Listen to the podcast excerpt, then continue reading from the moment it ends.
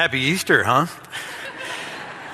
uh, once again, I want to welcome you. I really am glad to be here with you today. Uh, my name is Dion, and for those of you who don't know me very well, um, I want to tell you a little bit about me. Uh, the first thing you should know is I'm from the great state of Michigan, which uh, which means a couple things. Yeah, Michigan, yeah. Uh, which means I'm loving college basketball right now. Uh, sorry for some of you, but uh, it's it's been good. Uh, what that also means, being from Michigan, is that while you know we make grumble and complain that it's so cold outside today, growing up in Michigan, we experience basically two seasons: winter and road construction.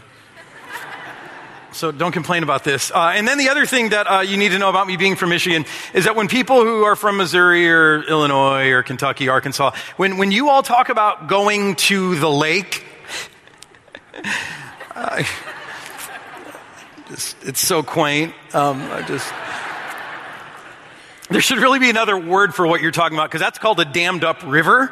Um, I I come from a place where we have actual lakes. We're talking about the Great Lakes. Anyone been to one of the Great Lakes recently? Yeah, I mean, just just amazing. Freshwater oceans, massive bodies of water that uh, that surround our state and give it this really unique shape of, of two peninsulas, two peninsulas, no state like this, two peninsulas, Lower Peninsula, Upper Peninsula, that don't even connect, they don't touch. The closest they get to touching is right here in the Straits of Mackinac, it's called. Um, it's a gap of about five miles in between these two land masses. And here's what's crazy to me. For one hundred twenty years of statehood, The, the Lower Peninsula and the Upper Peninsula of Michigan had no physical connection between the two of them. They ran some ferries between, but there was no connection between these two parts of our state at all until nineteen fifty-seven. Do you know what happened in nineteen fifty-seven? nineteen fifty-seven was the op- opening of the mighty Mackinac.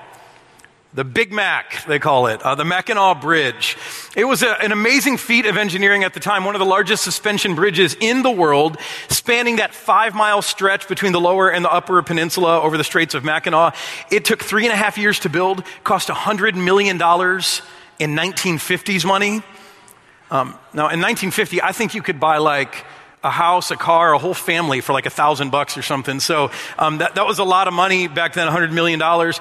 It cost the lives of five workmen who um, died in the construction of this bridge. It's such a massive structure still to this day that it takes about seven years to paint it from one side to the other. And they say that as soon as they reach the, the one side, it's time to start all over again and begin repainting it. So it's chronically being repainted. And I was a kid, seven years old. Any seven-year-olds here today? Anyone seven? Be proud, seven. Um, I, I see some seven-year-olds. I was a kid seven years old the first time my family and I drove across this bridge. We were going to vacation in the Upper Peninsula, and I don't remember a whole lot about that vacation. This was the highlight of my vacation, going across the Mackinac Bridge, because in my mind, my seven-year-old mind, I'd never been in an airplane. I, th- this was insane that we were going to be driving in our car over the water for five miles. And we're talking about, you know, these Great Lakes, and it's deep and it's cold. And I remember just, just being in awe and also being terrified of the fact that we are going to be away from land in the middle of this water for five miles. I thought, you know, what, what happens if a big wind gust comes along?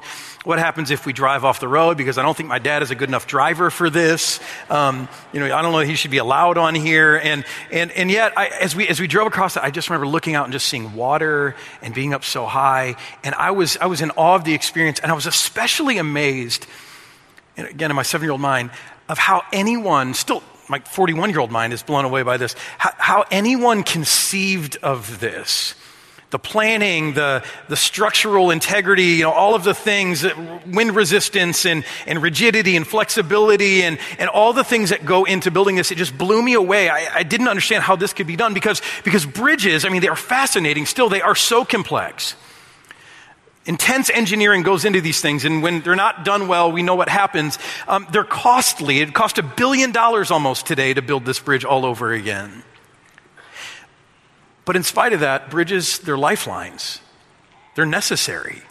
Yeah, yeah, they're complex and they're difficult to build and, and it costs a lot of money and it costs people their lives, but they are lifelines. Without them, people couldn't be connected. Now, I know for those of you who are native to Saint Louis, I'm preaching to the choir here in this river town because we've got our own fair share of bridges, r- really amazing bridges. And uh, and you know, if you're if you're from this town, you understand the politics and the economics and all the other factors that go into bridge building. And you know that although they're necessary, although they're lifelines that connect two different communities, you know that bridges are complex, they're difficult to build, um, they're difficult to maintain, they're costly, but you know that they're necessary.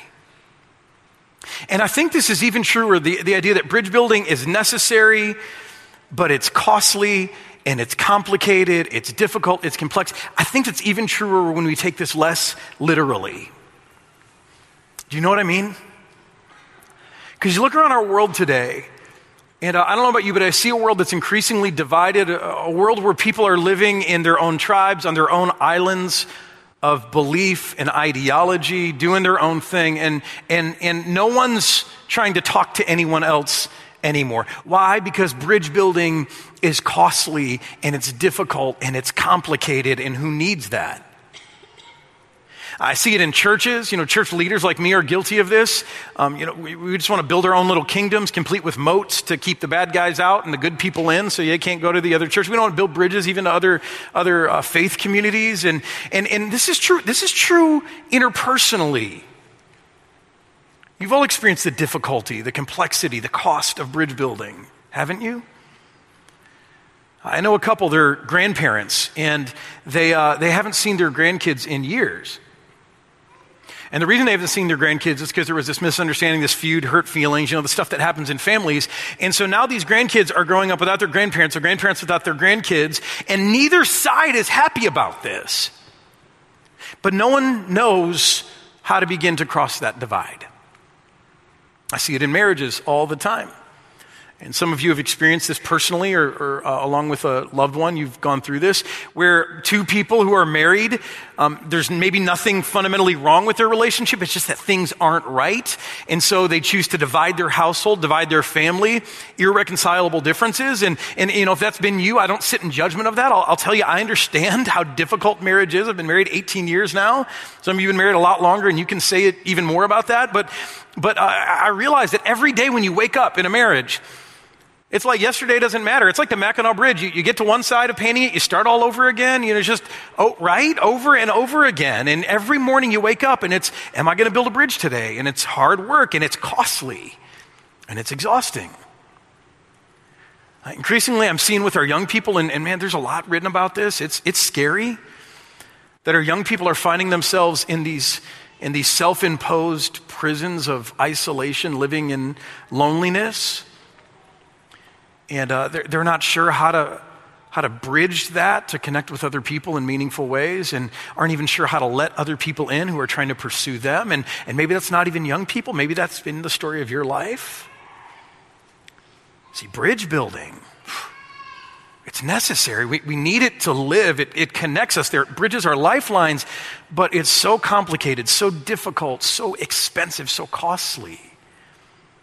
Generally speaking, we as people are terrible at building bridges. And that's why this series that we begin today is long overdue, and maybe for some of you it feels like it's too soon, but, but we're, we're starting the series, Divided We Fall. Divided We Fall. Those are words that Jesus first inspired, and people have repeated them all throughout time, throughout history, and, and yet they're also a statement that helps us understand what's going on in our world. If you look around the world and you scratch your head and you're like, what's wrong with this place? I'll tell you what's wrong with this place. Bridge building is difficult and complex and costly. It's very expensive, and it seems that we have stopped trying to build bridges.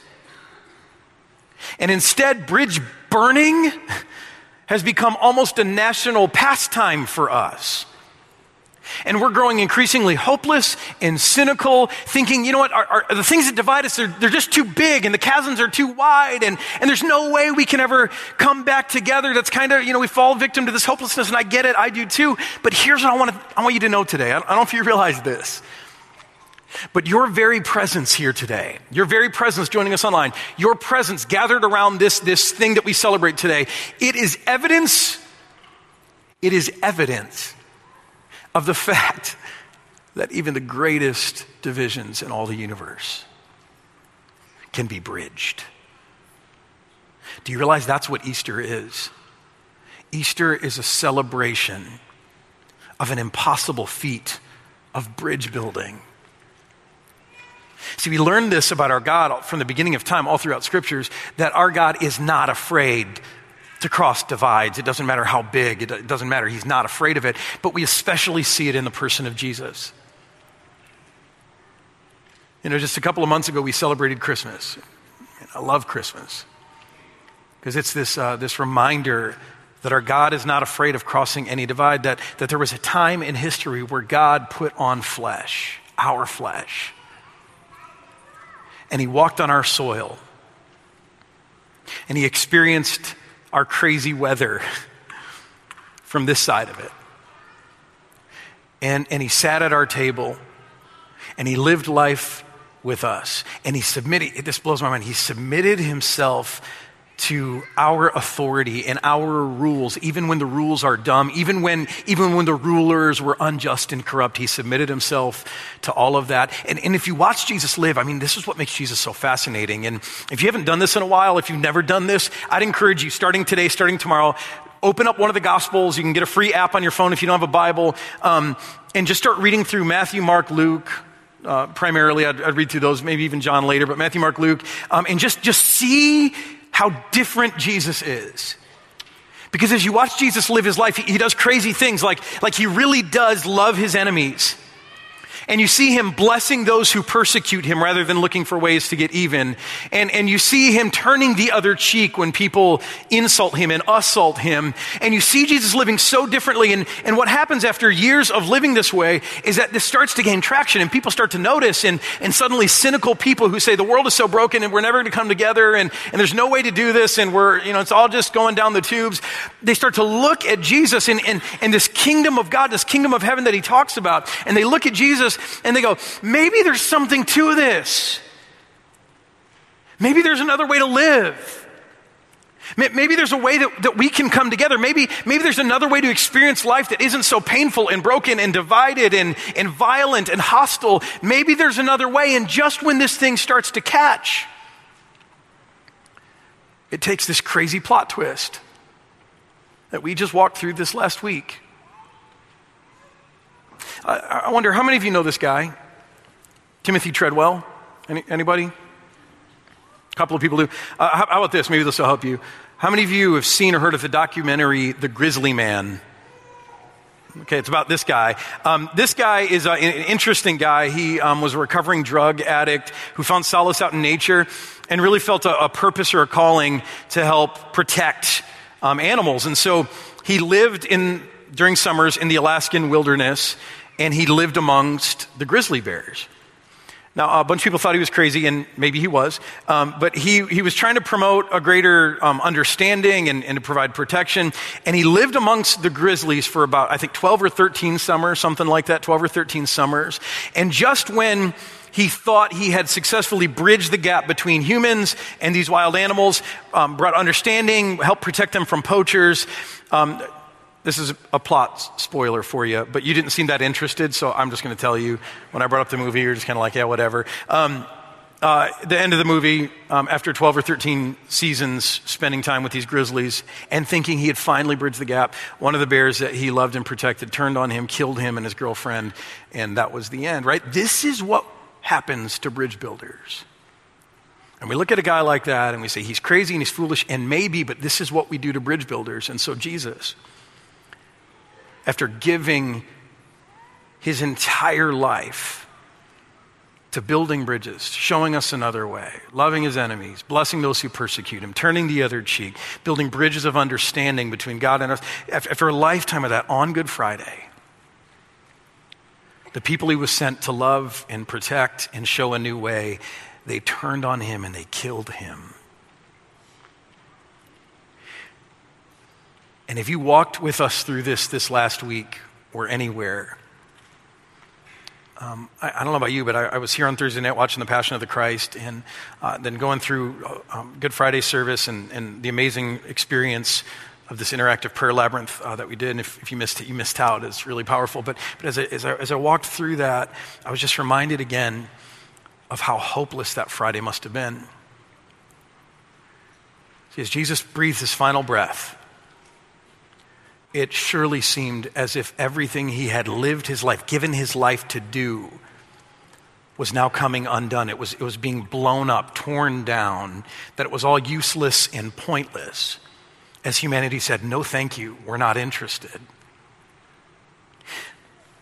But then, after the Sabbath, early on Sunday morning, some women, they got up and, and they were going to the tomb. And they were going to the tomb for one reason. They were going to sift through the rubble of what had happened and, and to try to heal and to make sense of it. They weren't expecting anything big, but, but you know the story. We heard it. They come up to the tomb and the stone's been rolled away and Jesus is not there. Instead, there are angels there and the angels say, he has risen. He is not here. And, and there's all this confusion and people don't understand what's going on. But when the fog clears that Easter morning, God's handiwork is revealed.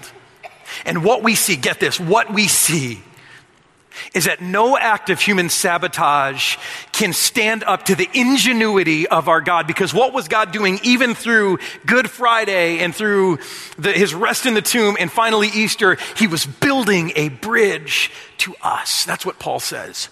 Let's look at these words from Second Corinthians chapter five. He says, uh, for Christ's love compels us, because we are convinced that one died for all, and therefore all died. And he died for all, that those who live should no longer live for themselves, but for him who died for them and was raised again. Paul says something so important here. He says this whole thing, Jesus' death, his resurrection, it's not just about a death and a resurrection for Jesus. It's a death and resurrection for us. His death becomes our death, and his life becomes our life. This isn't just about Jesus. This is about you. He goes on. He says, so from now on, we regard no one from a worldly point of view.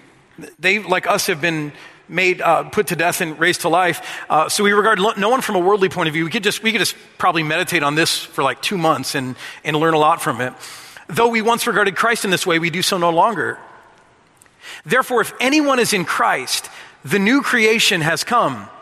The old has gone, the new is here. So Paul says, you know what? You know what Easter is? You know what this is about? Easter, Easter is, is, is us rubbing, it's really God, rubbing death's nose in the power of life, that life wins each and every time. That's what Easter is.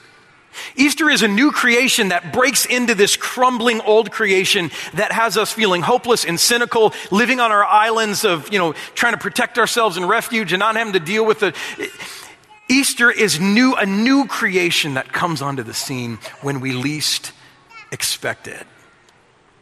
It's life triumphing over death. It is, it is a new creation triumphing over this broken, cynical, hopeless world. And then Paul goes a step further and he says, all of this, all of this is from God. It wasn't from us. We tried to sabotage it. We tried to blow it up. We tried to tear it down. Paul says, but God was doing something anyway. All this is from God, who reconciled us to himself through Christ and then gave us the ministry of reconciliation. That God was reconciling the world to himself in Christ, not counting people's sins against them. And he has committed to us the message of reconciliation. We are therefore Christ's ambassadors, as though God were making his appeal through us. We implore you on Christ's behalf, hear this message, be reconciled to God. And then he concludes this way. He says, God made him who had no sin to be sin for us, so that in him we might become the righteousness of God. Paul says something so important here. See, I, I think when it comes to Easter, our vision is too small. In the church, we talk a lot about how Jesus died on a cross to forgive our sins, right? We say that. Jesus died on the cross to forgive our sins. From the time we're young, that's, if you're raised in the church, that's what you're taught. And that's true. Paul says that's true. That Jesus came so that the world's sins would not be counted against us anymore. He came to forgive our sins. But Paul says there's something bigger here than simple forgiveness. That forgiveness isn't the point. Forgiveness is a means to an end. The end is not forgiveness. The end is reconciliation. Now, if you've ever had to forgive someone who's done something um, really rotten, awful to you, you know how hard it is to forgive. I think what we, we don't even begin to understand even those of us who consider ourselves the most faithful, is not just what it means to forgive someone who's done something really awful to us, but, but I don't think we can begin to understand what it means to be reconciled with someone who has done something really awful. And, and if these concepts are confusing to you, um, there's a story that I want you to see and hear. Watch this.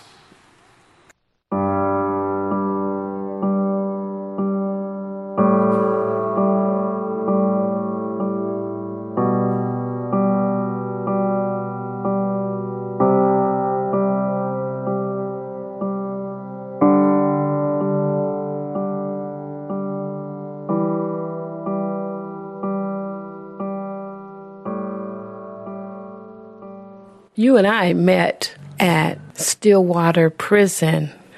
I wanted to know if you were in the same mindset of what I remember from court, where I wanted to go over and hurt you, but you were not that sixteen-year-old. You were a grown man. I shared with you about my son. And he became human to me. You know, when I met you, it was like, okay, this guy is real. And then when it was time to go, you broke down and started shedding tears. And the initial thing to do was just try to hold you up as best I can. Just hug you like I would my own mother, you know. After you left the room, I began to say, I just hugged the man that murdered my son. And I instantly knew that all that anger and the animosity, all the stuff I had in my heart for twelve years for you, I knew it was over. That I had totally forgiven you.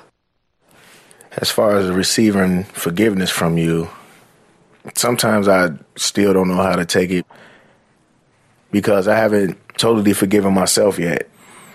It's something that I'm learning from you. I won't say that I have learned yet because it's still a process that I'm going through. I treat you as I would treat my son, and our relationship is beyond belief.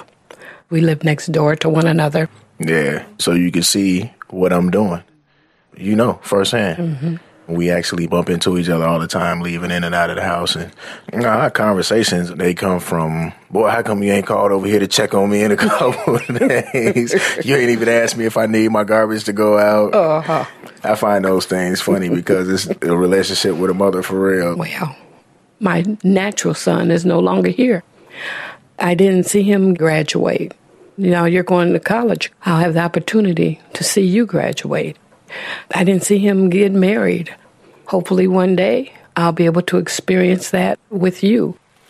Just to hear you say those things and to be in my life in the manner in which you are is my motivation. It motivates me to make sure that I stay on the right path. You still believe in me. And the fact that you can do it despite how much pain I cause you, it's amazing.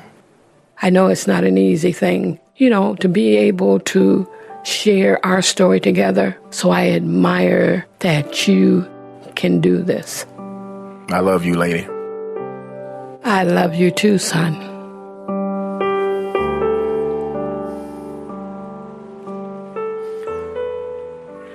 You see what our God has done? I mean, just think about it for a second. From a human point of view, if if someone took the life of your son.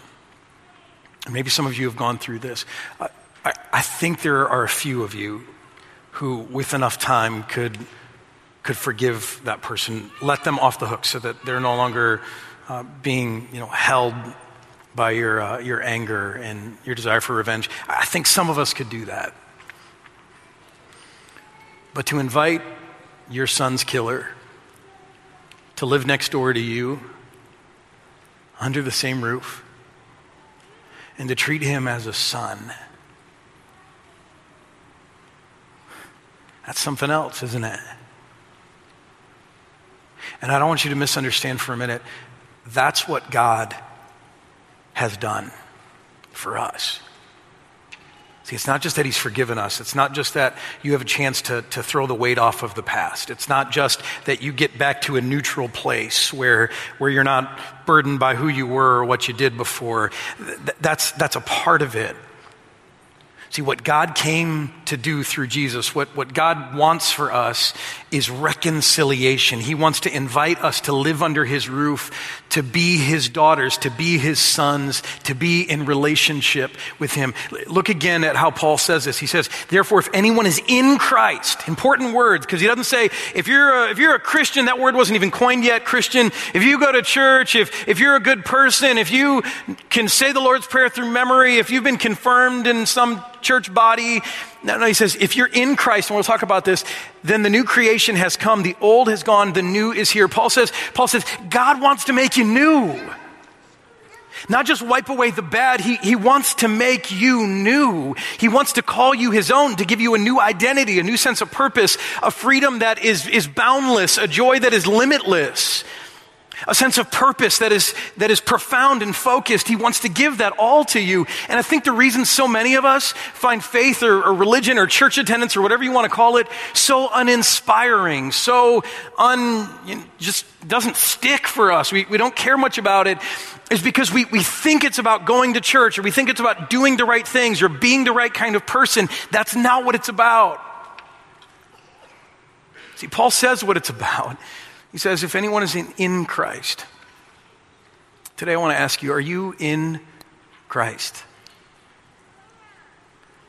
And again, I'm not asking you, do you go to church? I'm not asking you, do you believe the right things? I'm not asking you if you're a good moral person. I'm not asking you if you read the Bible daily. I'm not, not, not, it's not so many of the things that we make it. And those things are important. They have their place. They are not the most important thing. That's not what this day is about. See, if, if you want to become new, and if you want to become a part of making our world new, then it starts right here.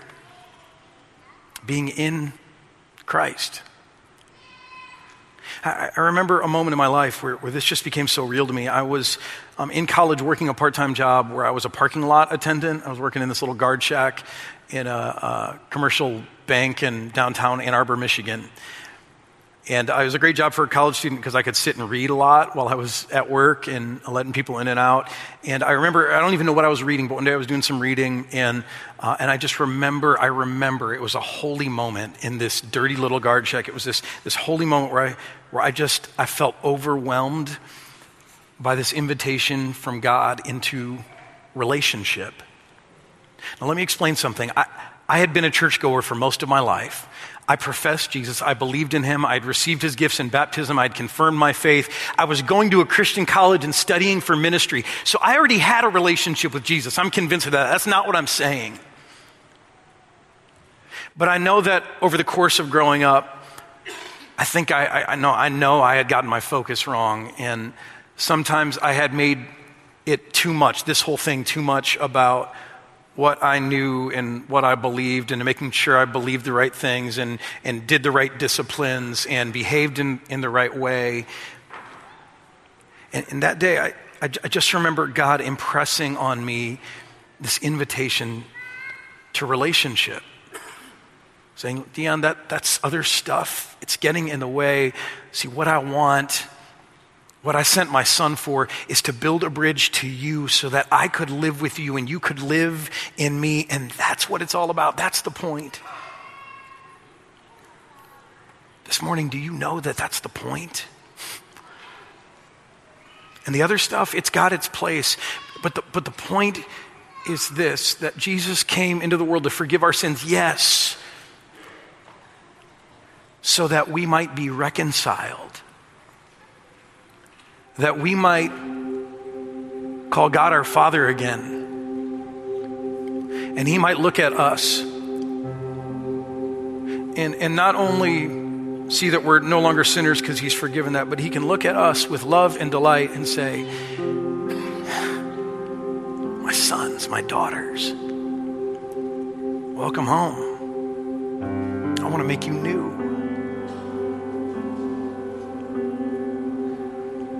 See, if you're looking for some place to begin or begin again, this is the place. And, and I'll tell you, it, it's life-changing just to get this right, to know what the point is and to know what the point isn't. And And for Paul, the guy that we've been studying today, uh, this was a life-changing thing for him. Paul was at one time a guy who went around killing Christians. He was an enemy of God, and then Jesus appeared, and he not only forgave Paul, but, but he reconciled himself with Paul. He began to live in Paul, and Paul began to live in him, and it changed Paul's life. He went around the world, and Paul became a bridge builder everywhere he went, and, and he brought together Jews and Greeks, and slaves and free people and men and women and near and far. He brought people together. See, if, if our world's ever, ever going to become less divided, it begins here today with us. But it doesn't begin with some grand plan or twelve steps or any. It begins first, the first step. To receive this invitation from our God again today,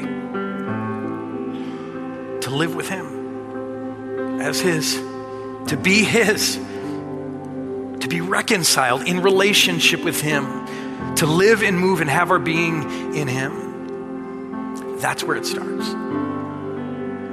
So today, let me pray for us, for that first step. Father in heaven, thank you. Thank you for sending Jesus to build a bridge. And Father, thank you for not letting our acts of sabotage and rebellion and fear and, and, and the pride and the, and, the, and the shame and all the things that get in the way of this invitation from you. Thank you for not letting those things ultimately get in the way. Thanks for triumphing over our evil and still holding out this amazing invitation to live life in Christ, to be yours.